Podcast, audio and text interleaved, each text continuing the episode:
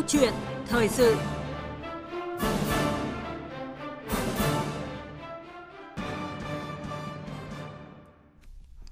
Thưa quý vị và các bạn, sự kiện tâm điểm trong tuần này là hội nghị cấp cao ASEAN lần thứ 43 diễn ra tại thủ đô Jakarta của Indonesia. Lấy hình ảnh con thuyền ASEAN đang tiến ra biển lớn, rộng mở với thế giới vì mục tiêu chung là hòa bình, an ninh và ổn định. Ngay tại phiên khai mạc thì Tổng thống nước chủ nhà Indonesia Joko Widodo đã khẳng định rằng ASEAN nhất trí và kiên định không biến khu vực thành nơi cọ sát quyền lực mà là nơi nuôi dưỡng hợp tác và đối thoại vì hòa bình và thịnh vượng.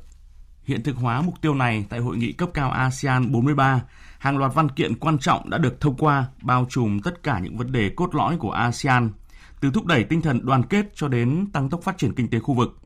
Nổi bật nhất là tuyên bố Jakarta về về ASEAN tầm vóc tâm điểm của tăng trưởng hay còn gọi là thỏa thuận ASEAN 4 đặt nền móng cho tầm nhìn dài hạn cho cộng đồng ASEAN đến năm 2045.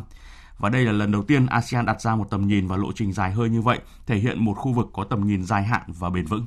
Và trong câu chuyện thời sự sáng nay thì chúng tôi ờ, mời đến phòng thu trực tiếp Phó Giáo sư Tiến sĩ Dương Văn Huy, Viện Nghiên cứu Đông Nam Á, Viện Hàn Lâm Khoa học Xã hội Việt Nam để ờ, cùng nhìn lại những kết quả nổi bật của chuỗi hội nghị cấp cao ASEAN lần thứ 43 cũng như là vai trò tích cực, chủ động của Việt Nam trong ASEAN. Bây giờ xin mời biên tập viên ờ, Phương Hoa và vị khách mời bắt đầu cuộc trao đổi. À, vâng ạ, xin chào quý vị thính giả. À, cảm ơn Phó Giáo sư Tiến sĩ Dương Văn Huy ạ đã tham gia chương trình cùng chúng tôi ngày hôm nay ạ. À, xin chào quý vị thính giả của Đài Tiếng Nói Việt Nam. À, vâng ạ, thưa quý vị, quý vị và các bạn quan tâm đến chủ đề câu chuyện thời sự ngày hôm nay có thể kết nối với chúng tôi qua số điện thoại là 0243 934 1040. À, xin nhắc lại số điện thoại là 0243 934 1040. À, thưa quý vị, thưa vị khách mời, Hội nghị cấp cao ASEAN lần thứ 43 và các hội nghị liên quan đặt ra mục tiêu khẳng định tầm vóc và vị thế, biến Đông Nam Á trở thành tâm điểm của tăng trưởng khu vực và toàn cầu. À, trước khi bắt đầu câu chuyện với Phó Giáo sư Tiến sĩ Dương Văn Huy, thì chúng tôi kết nối với phóng viên Phạm Hà, thường trú Đài tiếng nói Việt Nam tại Indonesia theo dõi trực tiếp sự kiện ạ. À, xin chào phóng viên Phạm Hà. Thưa chị, à, sau gần một tuần diễn ra sôi nổi thì hội nghị cấp cao ASEAN với chủ đề là ASEAN tầm vóc, tâm điểm tăng trưởng đã được thực à, hiện thực hóa bằng những thỏa thuận à, văn kiện nổi bật nào ạ? À, xin chào biên tập viên Phương Hoa và quý vị thính giả. À, vâng thưa chị Phương Hoa, sau 3 ngày họp hội nghị ASEAN lần thứ 43 và các hội nghị liên quan đã thông qua được khoảng 90 văn kiện và một số thỏa thuận cụ thể đối với các đối tác. À, các văn kiện thông qua xuyên suốt trên cả ba trụ cột chính trị, an ninh, kinh tế, văn hóa xã hội. À, theo nhân nước Chủ tịch Indonesia, đây là kết quả của hàng tháng trời đàm phán kéo dài trong nội bộ ASEAN cũng như giữa ASEAN với các đối tác. Ngoài tuyên bố Chủ tịch ASEAN 2023 đề cập nhiều vấn đề trong hợp tác nội khối cũng như mối quan hệ với các đối tác, À, một số tuyên bố được lãnh đạo các nước thông qua được đánh giá là có tác động trực tiếp đến cuộc sống của người dân, như tuyên bố lãnh đạo ASEAN về tăng cường an ninh lương thực và dinh dưỡng trong các cuộc khủng hoảng, hay tuyên bố ASEAN Cộng 3 về hợp tác hệ sinh thái xe điện. À, đây là một trong những văn kiện được đánh giá cao, à, trong đó Indonesia và Việt Nam à, được đánh giá là có rất nhiều cơ hội để phát triển trong lĩnh vực này. À, một trong những vấn đề cũng được quan tâm khác tại hội nghị đó là cuộc khủng hoảng tại Myanmar. Các nước đều thừa nhận là chưa có nhiều tiến triển như kỳ vọng nhưng mà cũng đã nhất trí thành lập một cơ chế Troika không chính thức. Cơ chế bao gồm ba chủ tịch tiền nhiệm, đương nhiệm và tương lai cùng phối hợp để xử lý khủng hoảng. Về tầm nhìn dài hạn thì văn kiện quan trọng được các lãnh đạo thông qua là tuyên bố Jakarta ASEAN tầm vóc tâm điểm của tăng trưởng hay còn gọi là thỏa thuận ASEAN 4 với nội dung quan trọng là cam kết thực hiện đầy đủ tầm nhìn cộng đồng ASEAN 2025 à, cũng như đặt nền tảng hướng đến tầm nhìn cộng đồng ASEAN 2045. À, ASEAN đã xem xét tầm nhìn trong 5 năm, 10 năm nhưng đây là tầm nhìn 20 năm sau năm 2025 đến năm 2045. Thì đây là lần đầu tiên mà ASEAN có một tầm nhìn mang tính chiến lược dài hạn đến như vậy. Có thể nói là trong bối cảnh địa chính trị toàn cầu đang đối mặt với nhiều điều không chắc chắn, để các văn kiện được thông qua đó là một hành trình không hề dễ dàng. À, nước chủ nhà Indonesia cho rằng là tất cả các vấn đề thì không thể giải quyết được trong một nhiệm kỳ chủ tịch. À, nhưng về cơ bản là ASEAN đang đi đúng hướng để hiện thực hóa mục tiêu trở thành tâm điểm của tăng trưởng. À, vâng thưa chị ạ, với vai trò chủ tịch ASEAN năm 2023 thì uh, Indonesia được đánh giá đã có những sáng kiến, ưu tiên và đề xuất uh, vừa tạo động lực cho ASEAN phát triển, vừa củng cố vai trò của ASEAN là động lực tăng trưởng và là lực lượng chủ đạo trong các nỗ lực thúc đẩy đối thoại, hợp tác, duy trì hòa bình, ổn định, uh, phát triển bền vững ở khu vực. Vậy uh, giới chuyên gia và đại diện lãnh đạo các nước đánh giá như thế nào về vai trò chủ tịch của Indonesia thưa chị ạ? Vâng thưa chị, rất nhiều chuyên gia nhận định là thành tựu đáng chú ý nhất về kinh tế trong năm nay có lẽ là chủ đề tâm điểm của tăng trưởng của nước chủ tịch ASEAN. Với việc đảm nhiệm thành công vai trò chủ tịch G20 trong năm 2022, à, Indonesia có nhiều tiền đề thuận lợi để đẩy nhanh các sáng kiến kinh tế trong năm chủ tịch ASEAN 2023. À, một trong số đó là tăng cường hội nhập thị trường khu vực thông qua việc tăng cường hiệp định thương mại tự do, thúc đẩy giao dịch bằng đồng nội tệ và thanh toán kỹ thuật số. Ngoài ra, thỏa thuận khung kinh tế kỹ thuật số ASEAN à, có mục tiêu là tăng gấp đôi giá trị nền kinh tế kỹ thuật số trong ASEAN vào năm 2030. Những thông tin đáng mừng về trụ cột kinh tế tại hội nghị cấp cao ASEAN là 11 trong tổng số 16 sáng kiến ưu tiên kinh tế đã được cơ bản hoàn thành. À, các sáng kiến còn lại thì vẫn đang được triển khai theo kế hoạch đề ra và với mục tiêu là sẽ hoàn thành trong năm nay. Các nhà lãnh đạo ASEAN cũng đã thông qua tuyên bố về tâm điểm tăng trưởng ASEAN tại hội nghị cấp cao lần thứ 43. Tuyên bố này đặt ra các định hướng chiến lược phát triển kinh tế cho ASEAN trong cả ngắn hạn và dài hạn À, trước mắt là thúc đẩy phục hồi trong ASEAN để sẵn sàng ứng phó với các cú sốc trong tương lai như về năng lượng, tài chính, chuỗi cung ứng. Sau đó là tận dụng các động lực tăng trưởng mới như là chuyển đổi số, kinh tế xanh, kinh tế biển xanh hướng tới phát triển bền vững. À, có thể nói là khu vực ASEAN với nhiều tiềm năng đang trở thành điểm tựa cho sự ổn định kinh tế toàn cầu. Với các nền kinh tế trẻ, quy mô dân số và nhu cầu nội địa lớn, chủ đề của nước Chủ tịch Indonesia đã nhận à, được sự ủng hộ mạnh mẽ của các nước thành viên à, vì giúp phát huy thế mạnh của các nước ASEAN, hướng tới trở thành một trung tâm và điểm sáng của kinh tế thế giới, à, có hiệu ứng lan tỏa sang các khu vực khác. À, vâng ạ, cảm ơn phóng viên Phạm Hà về những thông tin cập nhật từ Indonesia về những kết quả nổi bật của hội nghị cũng như là vai trò chủ tịch của Indonesia. À, vâng thưa phó giáo sư tiến sĩ Dương Văn Huy, à, trong bài phát biểu khai mạc hội nghị thì tổng thống Indonesia đồng thời là chủ tịch ASEAN năm nay à, Joko Widodo đã nhấn mạnh rằng là Đông Nam Á là khu vực đầy hứa hẹn, được dự báo sẽ ở vị trí trung tâm thương mại quốc tế và đóng góp khoảng à, 5,4% GDP toàn cầu vào năm 2045. Vậy à, trước hết ông đánh giá như thế nào về mục tiêu nổi bật của hội nghị năm nay đó là tăng trưởng và phát triển kinh tế ạ? Vâng, à, có thể nói đây là một trong những tham vọng lớn của ASEAN đối với tầm nhìn của khối này vào năm 2045. Yeah. Dạ. Có lẽ các nhà lãnh đạo của ASEAN cũng hình dung được một cách đại thể về xu hướng biến đổi của cục diện thế giới trong khoảng 20 năm tới. Ở trong đó có xu hướng dịch chuyển về mặt kinh tế. Bên cạnh những thách thức mà ASEAN sẽ phải đối diện thì khối này cũng có những cơ hội lớn để chuyển mình trở thành một trong những trung tâm kinh tế của toàn cầu. Ít nhất là trong giai đoạn hiện nay thì chúng ta cũng thấy ASEAN cũng đã là một trong những điểm sáng ít ỏi của bức tranh kinh tế toàn cầu tương đối u ám hiện nay. Yeah. Dạ. Cho nên các nhà lãnh đạo ASEAN có được sự tự tin cần thiết để đưa ra mục tiêu kinh tế của khối này vào năm 2045. Mặt khác, từ chủ đề năm nay của ASEAN là ASEAN tầm vóc, tâm điểm của tăng trưởng cũng thể hiện rõ tham vọng của ASEAN đối với khối này trong thời gian tới. Do đó tôi cho rằng là ASEAN dự báo sẽ ở vị trí vị thế trung tâm thương mại quốc tế và đóng góp khoảng 5,4% GDP toàn cầu vào năm 2045. Ừ. Xét từ những điều kiện bên trong và bên ngoài của ASEAN thì đây là mục tiêu lớn và có tính khả thi. Ừ, dạ vâng ạ. Và ừ, trong một loạt phát biểu của các nhà lãnh đạo các nước ASEAN cũng như là các tổ chức quốc tế như là Quỹ tiền tệ IMF rồi là Ngân hàng Thế giới à, thì phát triển kinh tế thì cũng đã trở thành điểm nhấn cái ờ, trong tuần lễ vừa qua như là Thủ tướng Malaysia Anwar Ibrahim đã hối thúc các nhà lãnh đạo ASEAN thúc đẩy hội nhập kinh tế sâu rộng hơn trong khối và nỗ lực hướng tới một cấu trúc kinh tế khu vực sôi động, toàn diện, bền vững và kiên cường. Hay là Thủ tướng Singapore Lý Hiển Long thì cũng nhấn mạnh là hội nhập kinh tế phải tiếp tục là trọng tâm của ASEAN và cần tăng tốc những cái nỗ lực phát triển các lĩnh vực tăng trưởng mới. À, hay là đại diện IMF ạ, cũng đề xuất một số khuyến nghị để ASEAN vượt qua thách thức, duy trì tăng trưởng mạnh mẽ. Vậy à, là người theo dõi à, rất là sát cái sự kiện lần này thì ông đánh giá như thế nào về những cái đề xuất của các nhà lãnh đạo à, và theo quan sát của ông ạ, những lĩnh vực tăng trưởng mới nào mà ASEAN có thể tập trung trong giai đoạn hiện nay hướng tới trở thành nền kinh tế lớn thứ tư vào năm 2030 ạ? Vâng, trước hết, ờ, theo tôi thấy những đề xuất của các nhà lãnh đạo ASEAN cũng như các tổ chức quốc tế chẳng hạn như quỹ tiền tệ quốc tế IMF Này. Dạ. rồi ngân hàng thế giới à, rồi các à, tổ chức à, tài chính khác cũng phản ánh đúng cái thực trạng kinh tế ASEAN hiện nay những vấn đề kinh tế mà khối này gặp phải và những giải pháp khắc phục chúng đồng thời trong tuyên bố chung của hội nghị cấp cao ASEAN 45 ngày mùng 5 tháng 9 vừa qua ấy, thì các nhà lãnh đạo ASEAN cũng khẳng định việc hướng tới tầm nhìn cộng đồng ASEAN vào năm 2045 nhằm xây dựng một ASEAN kiên cường, sáng tạo, năng động và lấy con người làm trung tâm, à. có khả năng lường trước các cơ hội và giải quyết các vấn đề đang nổi lên và những thách thức trong tương lai.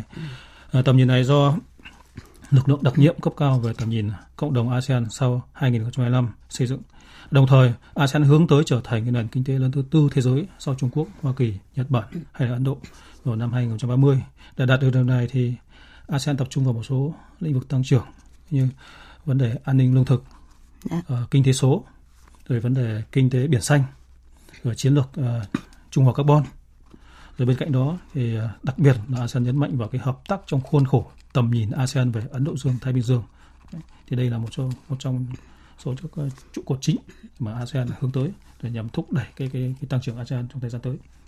À, dạ vâng như vậy là à, ASEAN có thể tập trung vào các lĩnh vực như là an ninh lương thực hay là kinh tế biển xanh như ông vừa nhắc tới đúng không ạ? Và thưa ông ạ, à, ở đây thì có một cái sự dịch chuyển đáng chú ý đó là à, tầm nhìn ASEAN về Ấn Độ Dương Thái Bình Dương à, được thông qua vào năm 2019 thì à, được đánh giá cũng đã chuyển dần trọng tâm từ hợp tác an ninh trước đây sang hợp tác cụ thể về kinh tế. Và minh chứng là tại diễn đàn ASEAN Ấn Độ Dương Thái Bình Dương vừa diễn ra à, trong khuôn khổ đợt hội nghị vừa rồi thì 166 dự án giữa ASEAN và à, giữa ASEAN với các đối tác đối thoại trị giá lên tới 56 tỷ đô la Mỹ đã đạt được. Uh, nhấn mạnh diễn đàn ASEAN Ấn Độ Dương Thái Bình Dương thể hiện cái cam kết của ASEAN trong việc biến Ấn Độ Dương, Thái Bình Dương thành một khu vực hòa bình, ổn định và thịnh vượng thì Tổng thống Joko Widodo đã phát biểu như thế này ạ. Dân số 680 triệu người của khu vực là một trong những yếu tố khiến ASEAN trở thành thị trường tiềm năng to lớn với những cơ hội đầu tư đầy hứa hẹn. Khu vực này đang phải đối mặt với nhiều thách thức toàn cầu khác nhau, bao gồm cả sự cạnh tranh địa chính trị, đặc biệt là nguy cơ xung đột. Vì lý do này, diễn đàn ASEAN Ấn Độ Dương Thái Bình Dương với mục tiêu biến cạnh tranh ở Ấn Độ Dương Thái Bình Dương thành sự hợp tác hiệu quả, đôi bên cùng có lợi. À, vâng, thưa vị khách mời ạ, ông à, nhận định ra sao về triển vọng của tầm nhìn này của ASEAN trong bối cảnh mới hiện nay ạ? Vâng, à, chúng ta biết rằng Indonesia là một à, là quốc gia mà đã đưa ra sáng kiến tầm nhìn ASEAN về Ấn Độ Dương Thái Bình Dương và ở đây à, Indonesia cũng là quốc gia tích cực nhất trong việc thúc đẩy cái sáng kiến này. Thì năm nay Indonesia với tư cách là chủ tịch luân phiên ASEAN À, cho nên nước này cũng đã thúc đẩy mạnh mẽ việc hiện thực hóa tầm nhìn này. À, tôi thấy đây là một sáng kiến rất quan trọng của ASEAN nhằm thích ứng với những uh, chuyển biến mau lẹ của cục diện chính trị khu vực châu Á trong những năm gần đây. Uh, tầm nhìn này nói chính xác hơn đó là sự mở rộng nội hàm của nó từ các vấn đề chính trị, an ninh sang các vấn đề kinh tế cho đến xây dựng các thể chế hợp tác trong khuôn khổ tầm nhìn này của ASEAN. Điều này cho thấy ASEAN cũng đã chính thức khẳng định việc mở rộng vai trò và tầm ảnh hưởng của mình ở một không gian địa lý rộng lớn hơn yeah. Dạ. từ Đông Nam Á đến Đông Á rồi châu Á Thái Bình Dương và hiện nay là Ấn Độ Dương Thái Bình Dương và vâng. thậm chí là rộng hơn nữa. Ở đây cũng chính là biểu hiện của sự phát triển và gia tăng sức mạnh của khối này. Với những gì đang diễn ra hiện nay thì cho thấy vai trò trung tâm của ASEAN có thể được thúc đẩy mạnh mẽ hơn trong khu vực. Và trong bối cảnh các nước lớn nghi ngờ lẫn nhau về chiến lược Ấn Độ Dương Thái Bình Dương của nhau thì cách tốt nhất là họ ủng hộ tầm nhìn Ấn Độ Dương Thái Bình Dương của ASEAN yeah. Dạ. uh, nhằm gia tăng can dự vào khu vực và làm giảm bớt cái căng thẳng địa chính trị tại khu vực này. Thì hơn hơn nữa thì tầm nhìn ờ, ASEAN về Ấn Độ Dương, Thái Bình Dương ấy là một trong những nội dung then chốt nhằm hiện thực hóa tầm nhìn ASEAN 2045 mà khối này đã đưa ra, được thể hiện trong cái thỏa thuận ASEAN 4. Cho nên đây có thể coi là một trong những trụ cột trong chương trình phát triển của ASEAN trong thời gian tới. Dạ vâng ạ, à, thưa ông à, và để à, ASEAN khẳng định được tầm vóc và vị thế trở thành tâm điểm của tăng trưởng như là chủ đề mà nước chủ tịch Indonesia đã đề ra như ông cũng vừa nhắc tới thì à, các nhà lãnh đạo ASEAN đã cùng thông qua tuyên bố Jakarta về ASEAN tầm vóc, tâm điểm của tăng trưởng hay còn gọi là thỏa thuận ASEAN 4 ạ. À, thưa ông ạ, là người theo dõi sát các tiến trình phát triển của ASEAN thì cá nhân ông đánh giá như thế nào về văn kiện mới đạt được này? Nó đóng vai trò như thế nào trong việc hiện thực hóa các mục tiêu chiến lược của ASEAN ạ? Vâng. Đối với thỏa thuận à, ASEAN 4 à, tôi cũng đã đọc qua thỏa thuận này với độ dài gần 7 trang. Trong đó ASEAN cũng nhắc đến các ờ, tuyên bố hòa hợp ASEAN ờ, 1, rồi tuyên bố hòa hợp ASEAN 2 và hòa hợp Bali 3, rồi tái khẳng định hiến trương của Liên Hợp Quốc, rồi khẳng định mục đích và quy tắc của ASEAN, rồi khối này cũng nhấn mạnh cái việc duy trì vai trò trung tâm của ASEAN, củng cố ASEAN tiếp tục đóng vai trò là trung tâm tăng trưởng và thịnh vượng của khu vực đánh giá tiến trình hướng tới với tư cách thành viên đầy đủ của Timor Leste trong thời à, trong ASEAN. À, trong cái cái văn kiện này thì cũng đề cập đến 16 nội dung của tuyên bố, rồi các chương trình hành động gồm có 10 nội dung về tầm vóc ASEAN, 31 nội dung về tâm điểm của tăng trưởng, 8 nội dung liên quan đến tầm nhìn ASEAN về Ấn Độ Dương Thái Bình Dương. À, nhìn lại lịch sử phát triển của ASEAN thì khối này cũng nhiều lần đưa ra tầm nhìn cho các giai đoạn phát triển và các văn kiện nhằm hiện thực hóa chúng. Thỏa thuận ASEAN 4 lần này cũng vậy. Đây là một văn kiện cực kỳ quan trọng. Nó đã được thể chế hóa và được xem là nền tảng hợp tác khu vực mang tính đột phá và đóng vai trò then chốt trong việc định hình tầm nhìn ASEAN 2045 của cộng đồng ASEAN. Đồng thời tăng trưởng, tăng cường khả năng của khối với khu vực trong việc giải quyết các thách thức ở trong tương lai. À, vâng ạ, thưa ông có ý kiến cho rằng là ASEAN thì đang bước vào kỷ nguyên hợp tác mới với các đối tác truyền thống và cả những đối tác mới. Vậy ông đánh giá như thế nào về các mối quan hệ trọng tâm ví dụ như là ASEAN Trung Quốc hay là ASEAN Mỹ trong bối cảnh cạnh tranh địa chiến lược gay gắt như hiện nay ạ? Ờ, theo tôi thấy, việc các đối tác của ASEAN, nhất là các cường quốc, ngày càng quan tâm thúc đẩy hợp tác với ASEAN cả theo chiều rộng và chiều sâu. Điều này đã khẳng định cái việc uh, ASEAN đã và đang bước vào cái kỷ nguyên hợp tác mới với các đối tác, nhất là các đối tác then chốt như Trung Quốc, như Mỹ, Nhật Bản, Hàn Quốc, Ấn Độ và các đối tác khác. À, chúng ta cũng biết rằng trong những năm gần đây, ASEAN đã liên tục nâng tầm đối tác chiến lược toàn diện à, với các đối tác như Australia vào năm 2021 và với Trung Quốc cũng cùng năm, yeah. Dạ. rồi với Mỹ năm 2022 và vừa rồi là với Nhật Bản. Điều này thể hiện đúng với thuật ngữ then chốt trong chủ đề năm nay của ASEAN đó là tầm vóc. Tầm vóc này của ASEAN là kết quả của một quá trình nỗ lực không ngừng thể hiện kết quả phát triển đáng ghi nhận của khối, đồng thời thể hiện uy tín, vai trò và vị trí ngày càng gia tăng của ASEAN trên trường quốc tế. Điều này cũng thể hiện ASEAN không chỉ có tầm ảnh hưởng ở khu vực mà đã mở rộng ảnh hưởng của mình ra thế giới. Tôi lấy một ví dụ, đấy là việc ASEAN đã kết nạp Ả Rập Xê Út trở thành uh, bên thứ 51 tham gia hiệp ước thân thiện và hợp tác ATC vào tháng 7 năm vừa yeah. Dạ. rồi. Và gần đây nhất thì ASEAN vừa kết nạp thêm 3 thành viên gồm Coes, Serbia, Panama à, đã nâng tổng số thành viên của hiệp ước thân thiện hợp tác lên con số 54. Yeah. Đây là những ví dụ điển hình cho sức hấp dẫn cũng như uy tín và sự tin cậy ngày càng gia tăng của ASEAN đối với cộng đồng quốc tế. Dạ vâng ạ. Và thưa ông không thể phủ nhận là trong cái bối cảnh tình hình khu vực và thế giới uh, tiếp tục diễn biến phức tạp và khó lường, ví dụ như là tình hình Biển Đông, Myanmar rồi là biển đảo Triều Tiên, thì uh, ông đánh giá như thế nào về những nỗ lực của ASEAN ạ tại hội nghị cấp cao lần này trong việc thu hẹp bất đồng, khẳng định lập trường cũng như là thúc đẩy kiến tạo các biện pháp để giải quyết thỏa đáng các vấn đề nảy sinh hiện nay ạ? Vâng, đây là một nội dung rất là quan trọng. Yeah. Dạ. Thì trong cái hội nghị lần lần này ASEAN cũng đã có nhiều cái nỗ lực trong việc thu hẹp bất đồng khẳng định lập trường để góp phần giải quyết thỏa đáng những vấn đề nóng trong khu vực, trong và ngoài khu vực. Điều này thể hiện tầm vóc và sự sẵn sàng thể hiện trách nhiệm của ASEAN hiện nay đối với các vấn đề quốc tế. Yeah. Dạ. Cụ thể trong một số vấn đề mà ASEAN hướng tới hiện nay như sau. À, thứ nhất, đối với vấn đề Biển Đông thì ASEAN đã trình đã bày tỏ cái quan ngại về việc cải tạo à, các hoạt động cải tạo đảo và các hoạt động và à, và các sự cố nghiêm trọng ở khu vực bao gồm các hành động gây nguy hiểm cho an toàn cho tất cả mọi người gây thiệt hại cho môi trường làm xói mòn niềm tin, sự tin cậy gia tăng, căng thẳng, làm suy yếu hòa bình, hợp tác và ASEAN cũng tái khẳng định cái việc tăng cường lòng tin và sự tin cậy lẫn nhau và kiềm chế các hành động làm gia tăng căng thẳng. Và thứ hai, à, đối với tình hình hàng hải khu vực đây cái hiện nay rất là, là nóng thì ASEAN cũng khẳng định sự cần thiết phải duy trì và tăng cường hơn nữa sự ổn định trong lĩnh vực hàng hải và khu vực của chúng ta dạ. và nhấn mạnh tầm quan trọng của việc tăng cường hợp tác hàng hải đồng thời thừa nhận sự cần thiết phải tìm ra các sáng kiến mới để hướng tới mục tiêu này và thứ ba liên quan vấn đề bán đảo Triều Tiên về vấn đề ngoài khu vực. Thì ASEAN cũng nhấn mạnh tiếp tục đối thoại hòa bình giữa tất cả các bên liên quan nhằm đạt được cái sự hòa bình ổn định lâu dài trên bán đảo Triều Tiên phi hạt nhân hóa. Và ASEAN cũng thể hiện đóng vai trò mang tính xây dựng bao gồm việc sử dụng các nền tảng của ASEAN dẫn dắt như RCEP để thúc đẩy bầu không khí thuận lợi cho đối thoại hòa bình giữa các bên liên quan. À, thứ tư, với vấn đề Myanmar thì ASEAN cũng tích cực thúc đẩy à, hiện thực cái đồng thuận 5 điểm về ASEAN à, về về vấn đề Myanmar và thứ năm, với vấn đề Ukraine thì ASEAN đã kêu gọi tuân thủ hiến trương Liên Hợp Quốc và luật pháp quốc tế, nhấn mạnh tầm quan trọng của việc chấm dứt ngay cái bạo lực và các hành động thù địch nhằm gia tăng đối thoại thực sự để giải quyết xung đột một cách hòa bình. Thứ sáu, về vấn đề Trung Đông, như cuộc xung đột Israel và Palestine, thì ASEAN cũng ủng hộ việc nối lại đàm phán hòa bình, hoàn toàn ủng hộ các quyền hợp pháp của người dân Palestine đối với một nhà nước Palestine độc lập với việc hiện thực hóa hai quốc gia Palestine và Israel cùng chung sống hòa bình, an ninh dựa trên cái cái đường biên giới trước năm 1967. Yeah. Vâng ạ, à, như vậy là rất nhiều những cái thỏa thuận và cam kết đã đạt được để à, góp phần giải quyết những cái điểm nóng hiện nay đúng không ạ? À, vâng, à, thưa ông có thể nói là trong tổng thể cái thành công chung của hội nghị cấp cao ASEAN và các hội nghị liên quan thì chắc chắn có những đóng góp không nhỏ của Việt Nam chúng ta. Và thưa ông tại hội nghị lần này, à, theo ông thì Việt Nam đã có những cái sáng kiến nào ạ để thúc đẩy đồng thuận cũng như là phát triển chung trong ASEAN ạ? Có thể nói đây là đây cũng à, chính là điều mà chúng ta quan tâm. Bởi vì bên cạnh việc chúng ta luôn mong đợi và phấn đấu để có những lợi ích mà ASEAN đem lại cho chúng ta. Thì trái lại chúng ta cũng cần phải có đó có đóng góp như thế nào cho xứng đáng. Và một trong những đóng góp đó là các sáng kiến mà chúng ta có thể cống hiến cho ASEAN.